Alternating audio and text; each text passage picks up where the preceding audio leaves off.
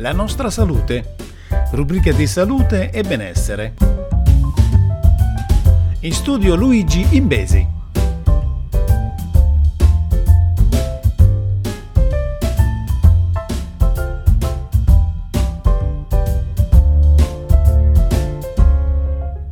Salve a tutti amici ascoltatori e bentornati sulla nostra salute.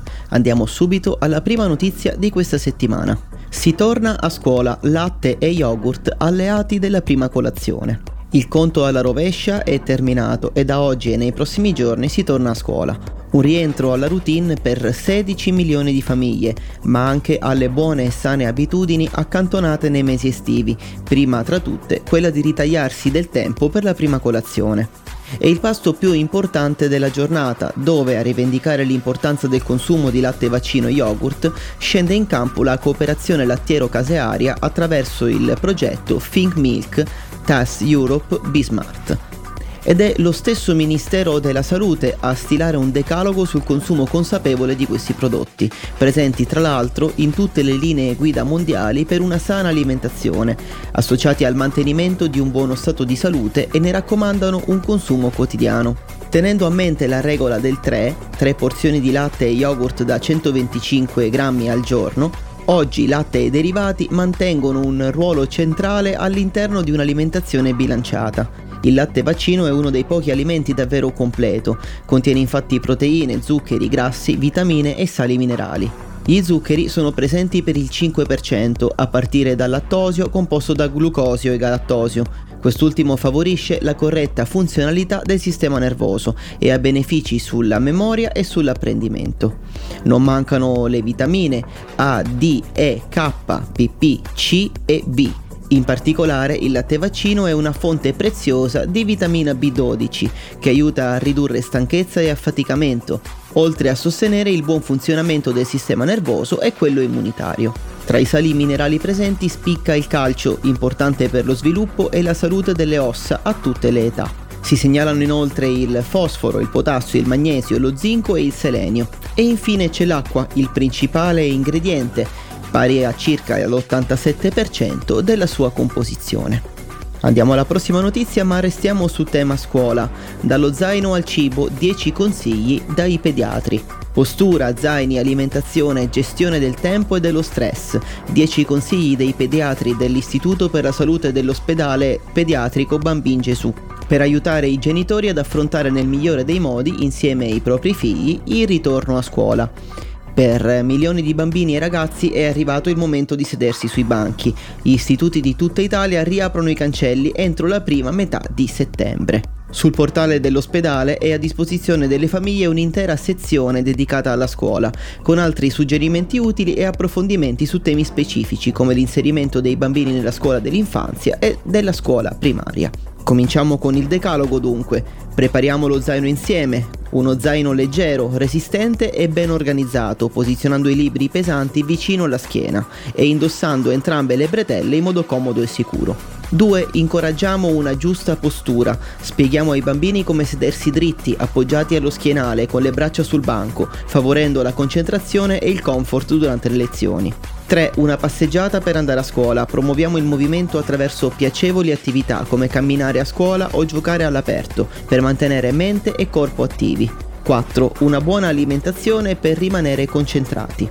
Uno spuntino adeguato dovrebbe fornire il 5-10% delle calorie giornaliere, dunque variare, in base all'età, tra le 80-100 calorie di un bambino di 6 anni e le 180-200 calorie di un adolescente. 5. Gestione del tempo tra studio e gioco. Stabiliamo un orario fisso per i compiti a casa, prevedendo momenti di riposo, studio e attività sportive per una routine equilibrata. 6. Condividiamo esperienze scolastiche e mostriamo interesse per la giornata scolastica, chiedendo non solo delle lezioni, ma anche delle amicizie e delle esperienze condivise. 7. Ognuno ha i suoi tempi. Notiamo eventi Notiamo eventuali difficoltà senza allarmarci, rispettando il ritmo di apprendimento del bambino, specialmente nella lettura e scrittura. 8. Un supporto senza stress. Sosteniamo i ragazzi nel prendersi cura dei propri impegni senza esagerare, rendendo l'apprendimento un'esperienza gratificante e non stressante.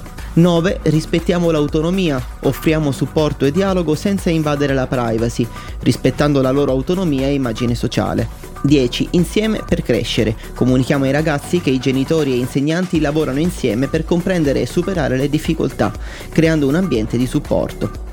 Questa era l'ultima notizia della settimana, io vi raccomando di vivere in salute, vivere bene e buona fortuna con il rientro a scuola per i ragazzi e ridò la linea a Paolo Puglia. Ciao a tutti!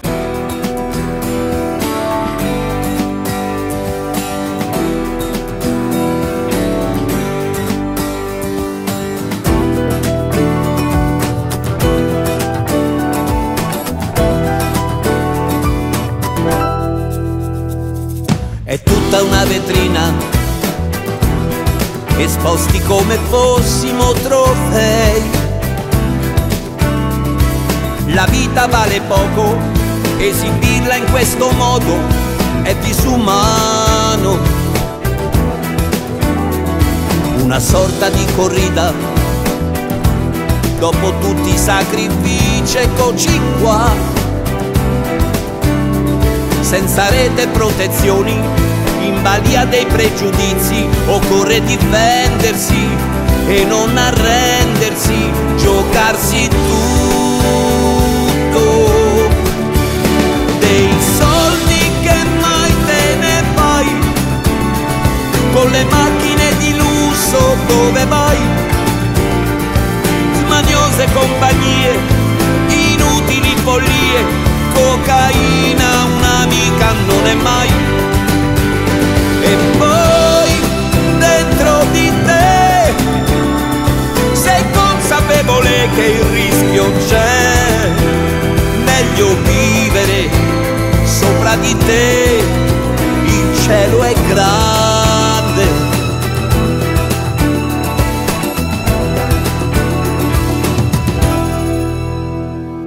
Ho fame dei miei sogni e dei perduti giorni insieme a te. Di quelle aspettative, cercando di plasmare quel futuro. Ho l'anima che piange per le gioie che non toccherò mai più. Dentro questa vetrina la fine si avvicina per i più deboli, niente miracoli, qualcuno ci liberi.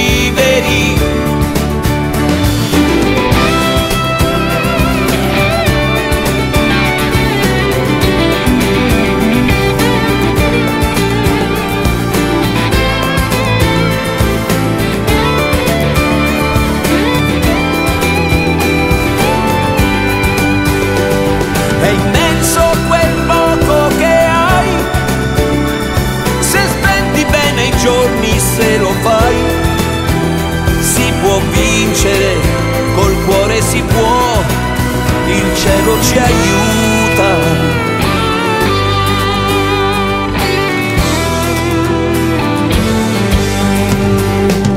Ho voglia di certezze, lo sai, di riaccendere passioni spente mai.